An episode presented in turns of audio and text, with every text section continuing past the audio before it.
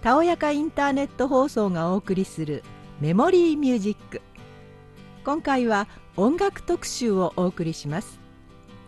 それでは早速お聴きください。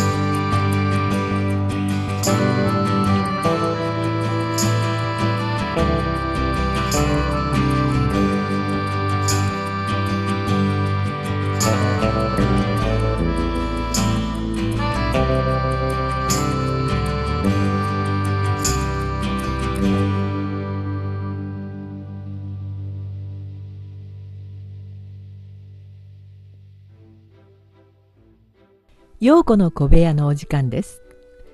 今日は芥川龍之介シリーズ第3弾として花という作品をご紹介します。とてつもなく太く長い花を持ったお坊さんが人並みの花になりたいと悪戦苦闘するお話です。長いお話ですので前編と後編の2回に分けてお届けします。それでは前編をお聞きください。花。芥川龍之介。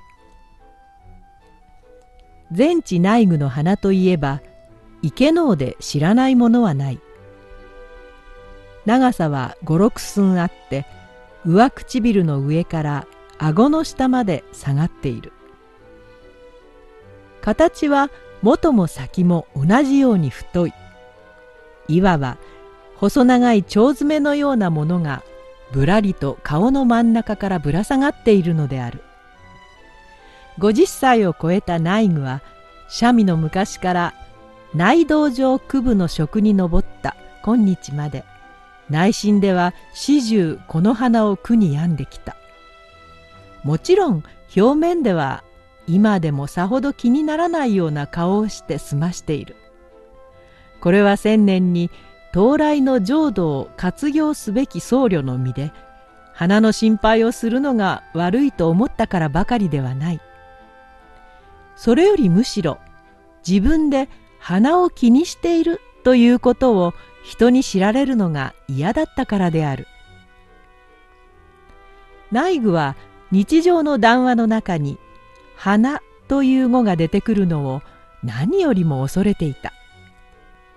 内具が花を持て余した理由は2つある。一つは実際的に花の長いのが不便だったからである。第一、飯を食う時にも一人では食えない。一人で食えば鼻の先が金まりの中の飯へ届いてしまうそこで内具は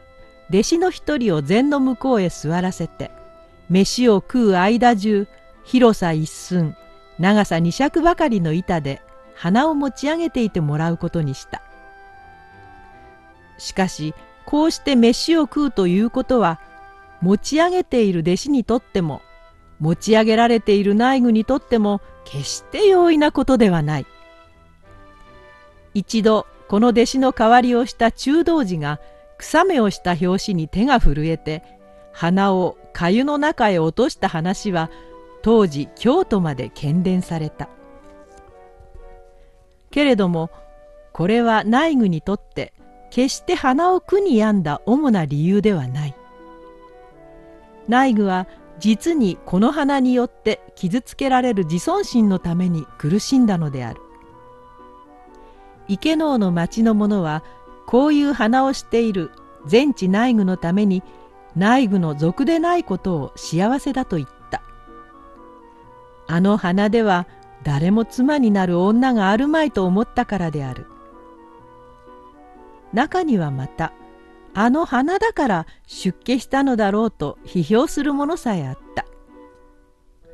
しかし内具は自分がそうであるために幾分でもこの花に煩わされることが少なくなったと思っていない。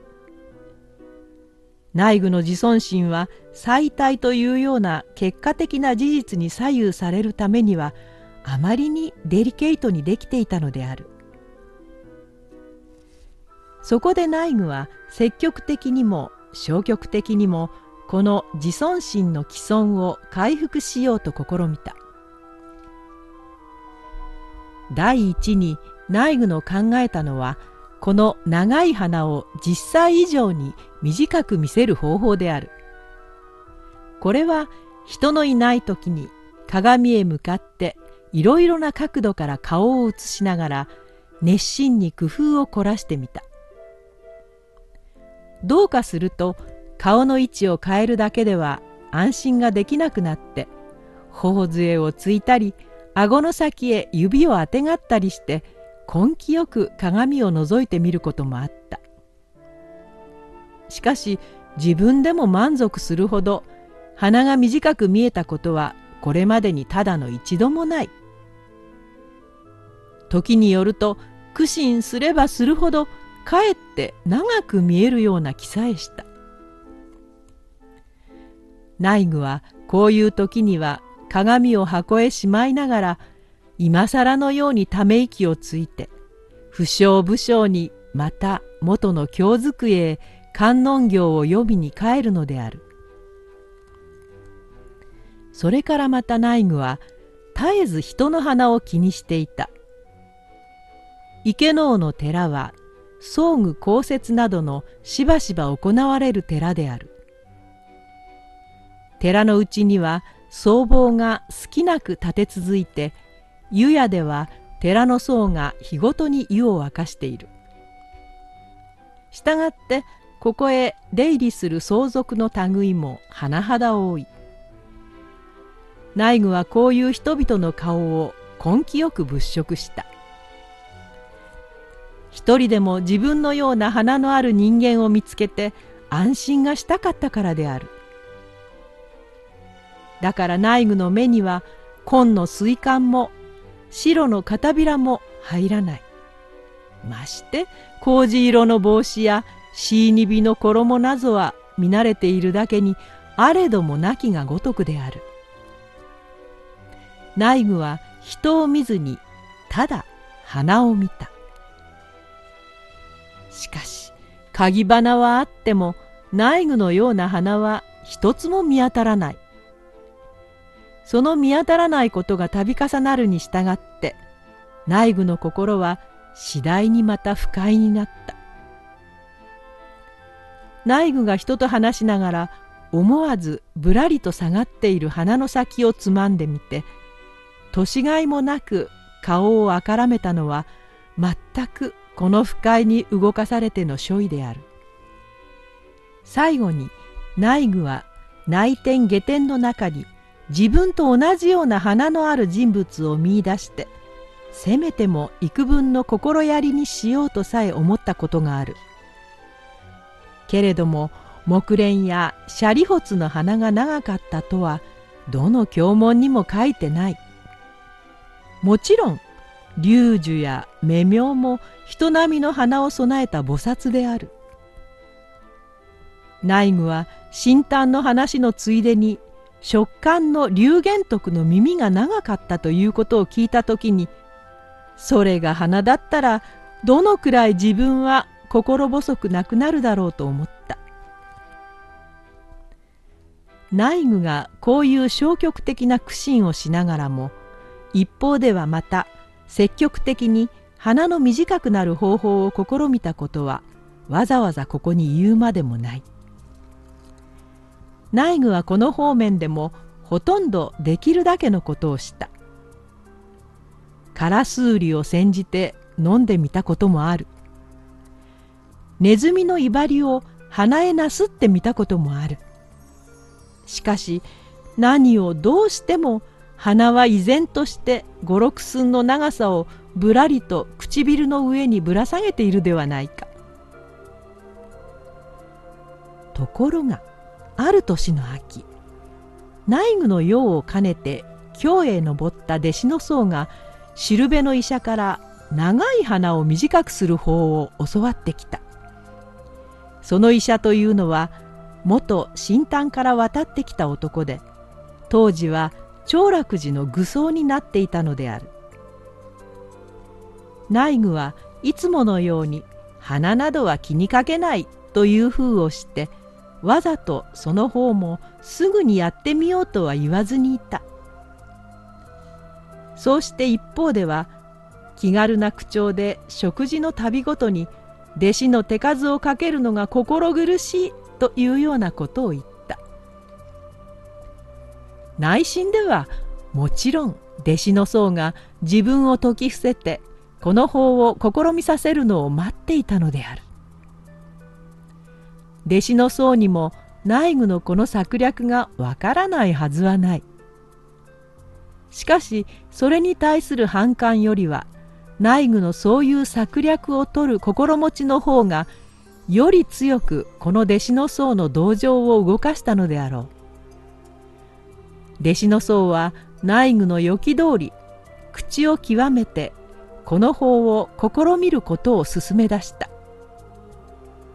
そうして内具自身もまたその予期通り結局この熱心な勧告に長寿することになった。花前編をお送りしました。それでは次回の後編もお楽しみに。